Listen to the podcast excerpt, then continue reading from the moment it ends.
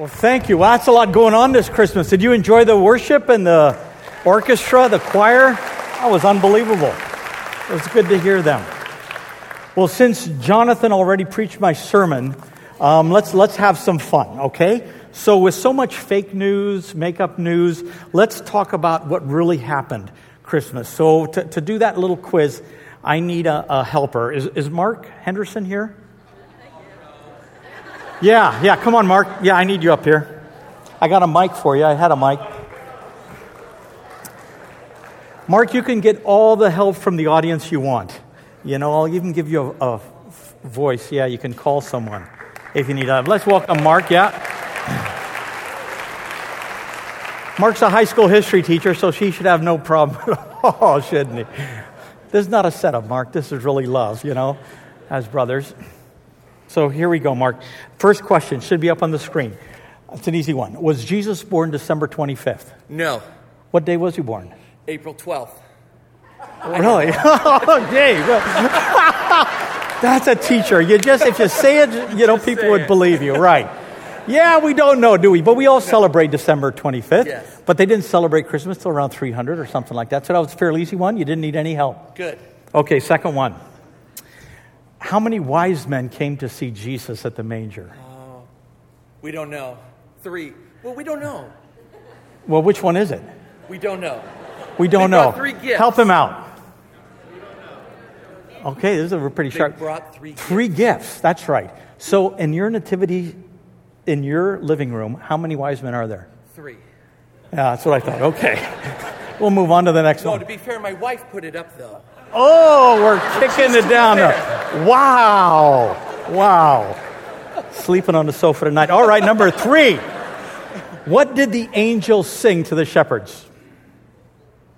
Glory to God on the highest? I'm gambling there. No?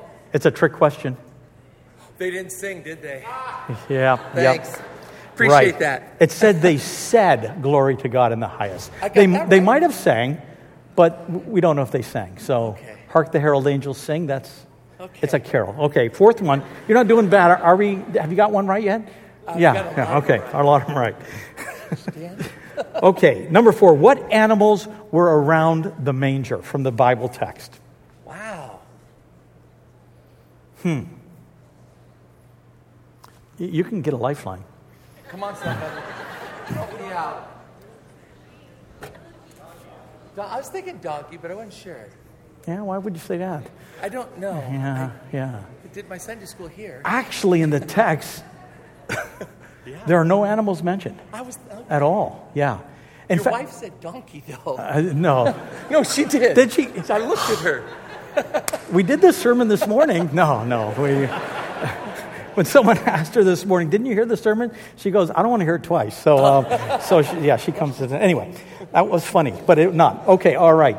No, there are no no animals mentioned except one that Tim may mention next Sunday in Revelation 12:4. If you're real curious, Revelation 12:4. There's an animal mentioned at the birth of Jesus, but other than that, none of that we. Well, let's thank Mark. Okay, thank you.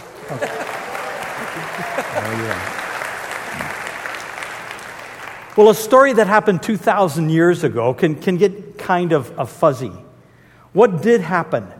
How can a prophet's words of 3,000 years ago in Israel make any impact on a young woman in the OC? What is the story? Well, today we're going to look at a story because all good stories are long stories. So this started a long time ago. But we're going to look at the Christmas story from the lens of, of waiting on God. Waiting on God. Now, I don't want you to miss that theme because many of you are waiting. You're waiting for God to find you, you're waiting to come to God. You're waiting for an answer to prayer, for a job, for healing, for going home to be with the Lord soon. You're waiting to be free from an addiction. You're, you're, you're, waiting for the return of a son or a daughter. You're waiting for the salvation of a parent. Waiting. We all have longings like the prophet mentioned. And one of our longing is waiting. Things aren't happening like we want them to happen. And the story of Christmas is one of waiting. And it starts at the very beginning, where the Creator, the triune God of all that is, all the universes, and there's what, 13 or 14 we found so far? Massive.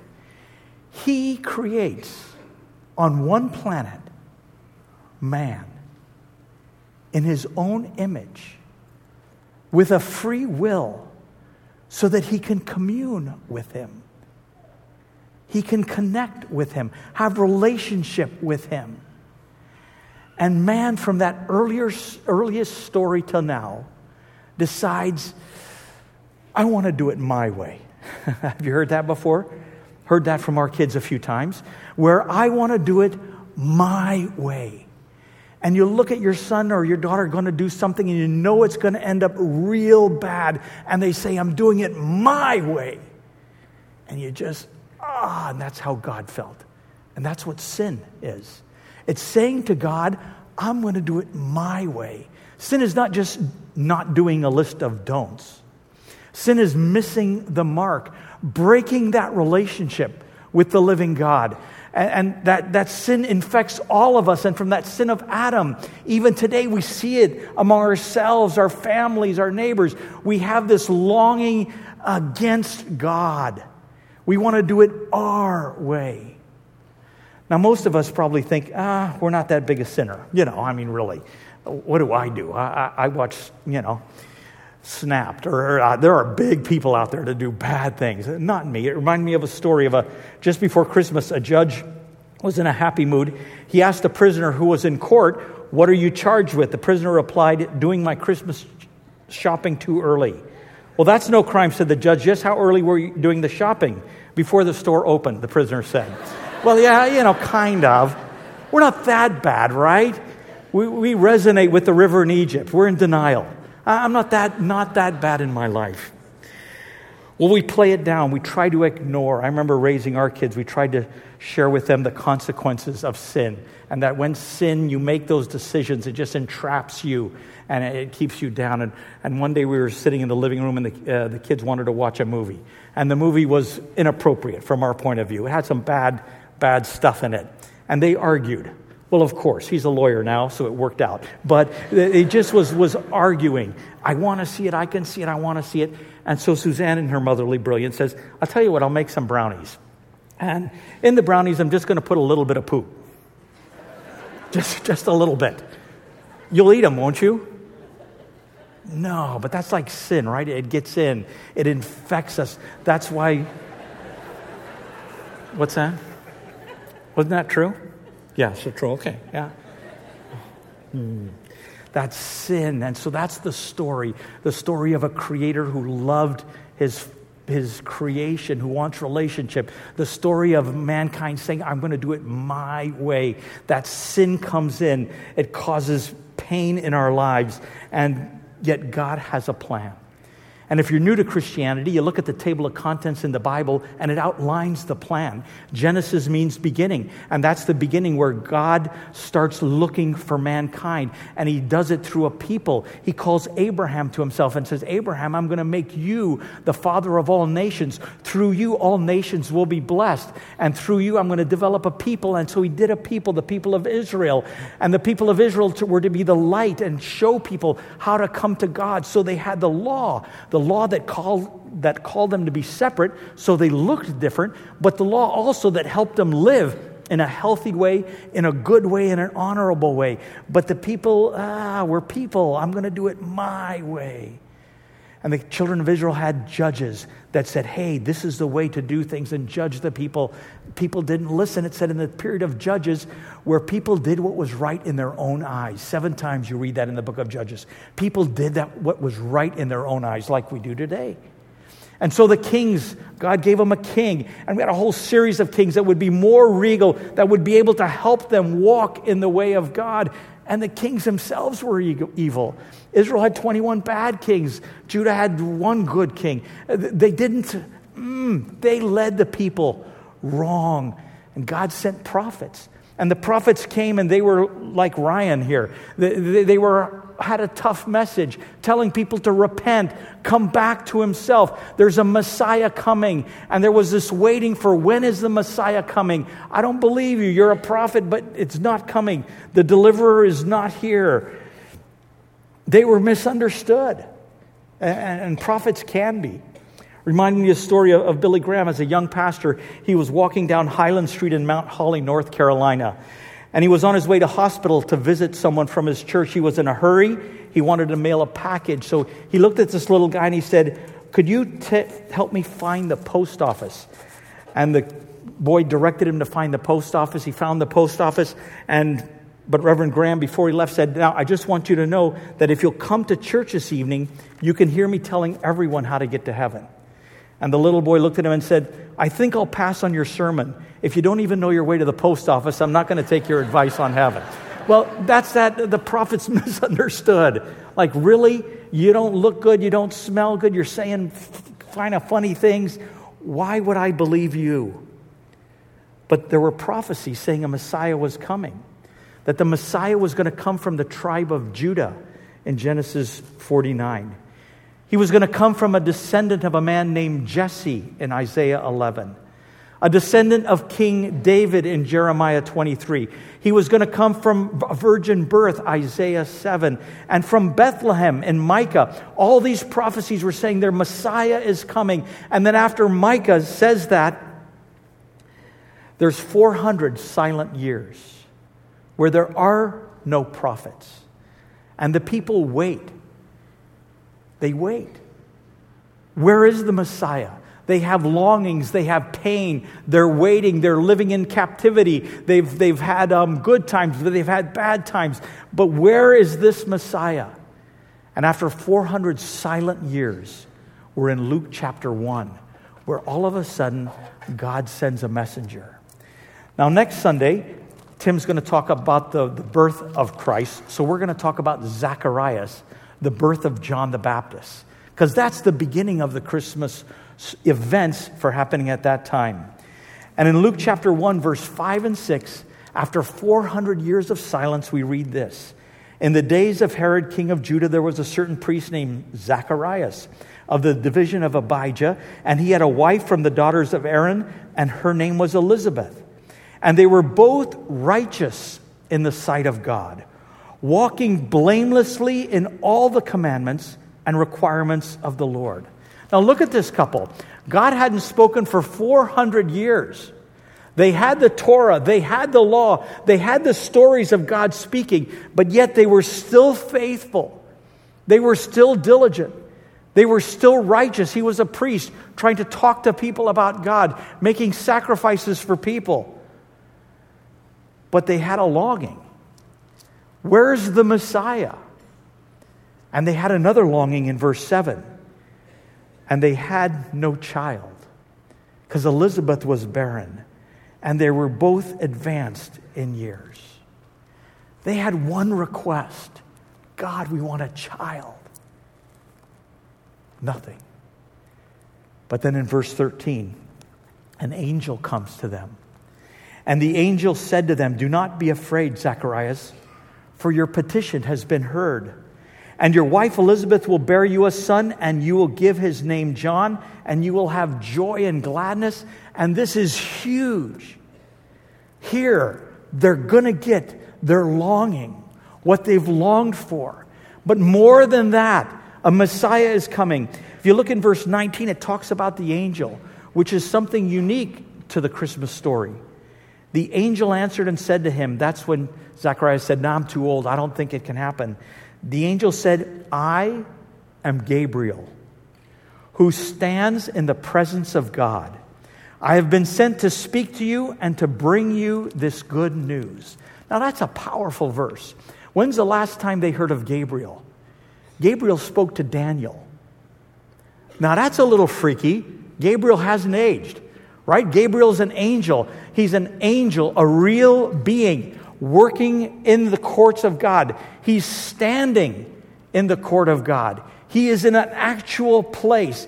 He is sent from God on a mission. He has an actual purpose. and he speaks good news. That's amazing. Gabriel, who also spoke to Mary and Elizabeth, speaks to Zacharias in a real setting, not a dream. Now, we all have dreams. I have dreams. You know, most of my dreams are short term. I'm on a short term mission. And most of them aren't going well. I don't know why. Um, or I'm on a bike ride, and that's not going well either. But the wait is over. The angel appears and says, The wait is over. The Christmas story is about the wait is coming to an end. The angel gives great news. Great news that they're going to have a son.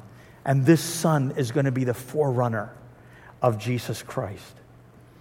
Now, Zacharias is silent for eight months, nine months. God said, I'm going to touch your tongue because you didn't believe and you doubted me. You're going to be quiet for nine months. When the baby's born, you name him John and you'll get your speech back. On the day the baby's born, they say, What shall we name him? He writes down his name will be John and he speaks for the first time. It must have been quiet around that house. I better not go there. Uh, verse 68. Here's what he speaks. It's called the Benedictus. This is really a praise that Zacharias prays. And it's a wonderful view of God, and the silence is over. He says, Blessed be the Lord God of Israel, for he has visited us and accomplished redemption for his people. There's a 180 turnaround right there for Zacharias by saying, God, it won't be done. Now he's saying, Blessed be God, the redemption is coming. I get it. And in verse 69, he says, I have raised up, he has raised up a horn of salvation for us in the house of David, his servant. Now, that's an interesting phrase, a horn of salvation. We have the names of Christ kind of in the outside, in the spine of the church, the plaza, but I don't think we have the horn of salvation up there, do we, Katie? I don't think it's up there. The horn of salvation, you're thinking, wow, it must be one of these brass horns, right? Jesus is the nice sounding music of the world. But, but, but that's not it is. As you go in the Old Testament, it talks about the horn of salvation being the horn of a wild ox. We read in Isaiah or in Psalm 18, where it's my shield and my horn of salvation. This horn of a wild ox, it shows power, that the Messiah is coming with power, with strength that can destroy the enemies. The horn of a wild ox, that's the picture of the coming Messiah. Now, most of us aren't farmers, right? We haven't been around the horn of a wild ox, have we? Anybody? I know one person, well, two, my, my dad and, and, my son. So we sent our son, he, he was in law school and he went to The Hague to study for a semester. We thought he was studying. So he calls up one day and he says, Hey, dad, uh, it's my birthday tomorrow. I just want to let you and mom know I'm going to be running with the Bulls tomorrow. oh, really? Are you over 21? Yeah, I'm over 21. So he ran with the bulls. He got the little white outfit on, the red um, neckerchief, was given lessons on how to run with the bulls. They said, as long as you're not drunk and you're not American, you'll be all right. They're the only ones that get hurt. So he went ahead and he, he ran with the bulls and he said, I've never been more scared in my life. I would never do that again. What was I doing out there? And, and that's, that's that, that strength he felt in front of a bull. And Zacharias is saying the same thing this Messiah that's coming, he's the horn of salvation. He can destroy all our enemies, all the things that fight against us, all the things that war against us, all the things that entrap us. The horn of salvation can free us. In verse 70, he goes on, as he spoke by the mouth of his holy prophets from old, salvation from our enemies and from the hand of all who hate us, to show mercy towards our fathers, and to remember his holy covenant. The wait is over. He's remembering the covenant. The wait is over. The oath which he swore to, to Abraham our father. Verse 74 to grant that we, being delivered from the hand of our enemies, might serve him without fear in holiness, righteousness before him all the days of our lives. That's what God has come to do. Not only to free us, but that we can serve Him all the days of our lives. This Creator God who created everything, who formed us in our mother's womb, who's given us life, says, I'm going to give you freedom so that you can serve me and live the good life that I'm calling you to live. In verse 75 or verse 76, he says, And you, child, John. 76 and 77 are the two verses he addresses to his own son John. The rest are about Messiah. He says, A new child, will be called the prophet of the Most High. For you will go on before the Lord to prepare his way, and we know John the Baptist did, to give his people what? The knowledge of salvation by the forgiveness of their sins. What we have in the Messiah is forgiveness from our sin. That rebellious spirit we have of saying, No, I'm going to do it my way. That stain of sin, the rebellion of acts of inaction and action, that comes away as He forgives us our debt. Do you know what a big debt is? Have you been forgiven a big debt? I wasn't going to share this story, but it came out this morning, so I have to share it again because I hadn't told my wife and I got in trouble. So I remember walking from the post office three years ago, post office, the box out front, walking to my garage. Oh, there's a letter from the IRS. I'm thinking, oh, you know, maybe they want me to be a chaplain or something. Right. Open the letter. It says, Daniel Crane, you owe us $223,000. Man, wow. I was a little stunned. I didn't think I could owe him any money. I mean, you know, but you don't want to get that kind of letter. So it worked out in a few days that it wasn't, it was an error on their part. Oh, the relief. Really? That's great. That's wonderful. And that's what we get with the Messiah. The debt that we have because of our sin is erased. That's what salvation is. That erase, that, that freedom from sin, that freedom, that forgiveness from sin. In verse 78, it goes on to say, Because of the tender mercies of our God, with which the sunrise from on high shall visit us. It's another term of Christ. The sunrise from on high. Now, that's a new thing, isn't it? The sunrise from on high He's called the sunrise in several passages in Malachi 4 2. The sun will rise with healing in his wings. The wait is over. In Isaiah 9 2, people will walk, they will see the light, the light will shine on them. There's something about the sunrise, the sun of righteousness, the great light. The wait is over in that we have a Messiah. He's coming to forgive us. He's coming not only to forgive us, but to give us light to guide us. He will lighten us, He will tell us the way to go. That's what Zacharias saw. It's over. The wait is over. So, the gift of Christmas is not the gifts we get under the tree, but the gift that God is watching you.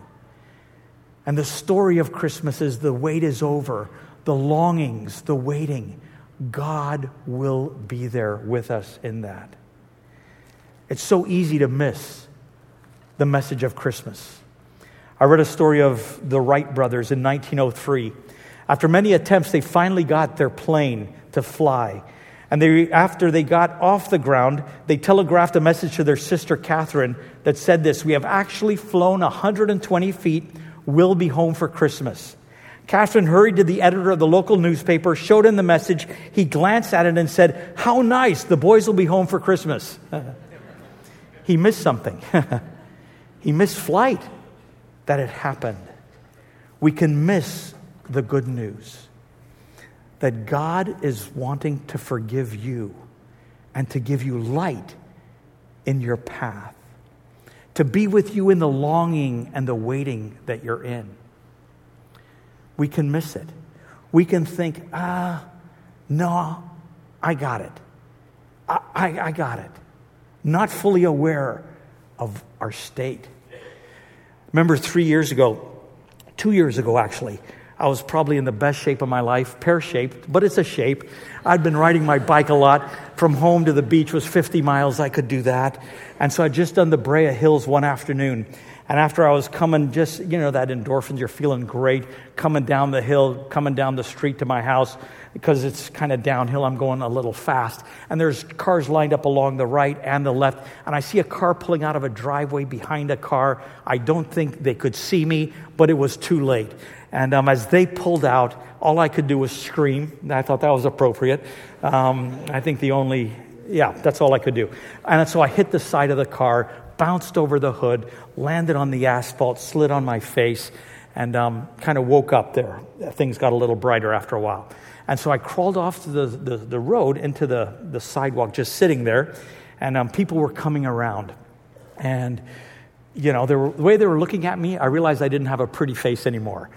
Not like I ever had one. But they were kind of like, oh dear. And someone gave me water, which I thought, well, that's great. They think I'm going to live. And uh, someone brought a towel. They called the paramedics. And they wanted to take me on a $500 ride to St. Jude. And I said, No, I'm, I'm fine. I got it. I got it. I can, I can get home. I just want to walk home, take my bike, take a bath. I'll be good before my wife comes home. That'd probably be a good thought. And so um, they said, No, no, no. Anyway, I called my wife on the phone and said, You were at a venue where we were trying to get our daughter's wedding lined up. And um, you said, Can I talk to the paramedics? I said, Yeah, absolutely. So they talked to the paramedics. As an ER nurse, she goes, Is he combative? And they look at me and they say, Yes. And I said, I want to go home. They said, We want to take in the ambulance. That's combative. I don't get it. That, that's how I talk at home. I don't, I don't want to do it. So, that's, so as soon as they say combative, what do they say? Oh, you got a brain injury. Boom. Within seconds, I'm taped down to a board. Tim Colomb, I see you over there, right? Mm-hmm. My head taped down uh, in the back of an ambulance, taking a bumpy ride. My blood pressure is going up. They say, Sir, your blood pressure is going up. I said, My head's taped to a board. What do you think? Uh, I said, if you take the tape off, give me a pillow, I'll be good. So they did, and they said, but we'll have to retape it when we go in the, the, the emergency room because you got to be taped. I said, that's good. Is that legal, Tim?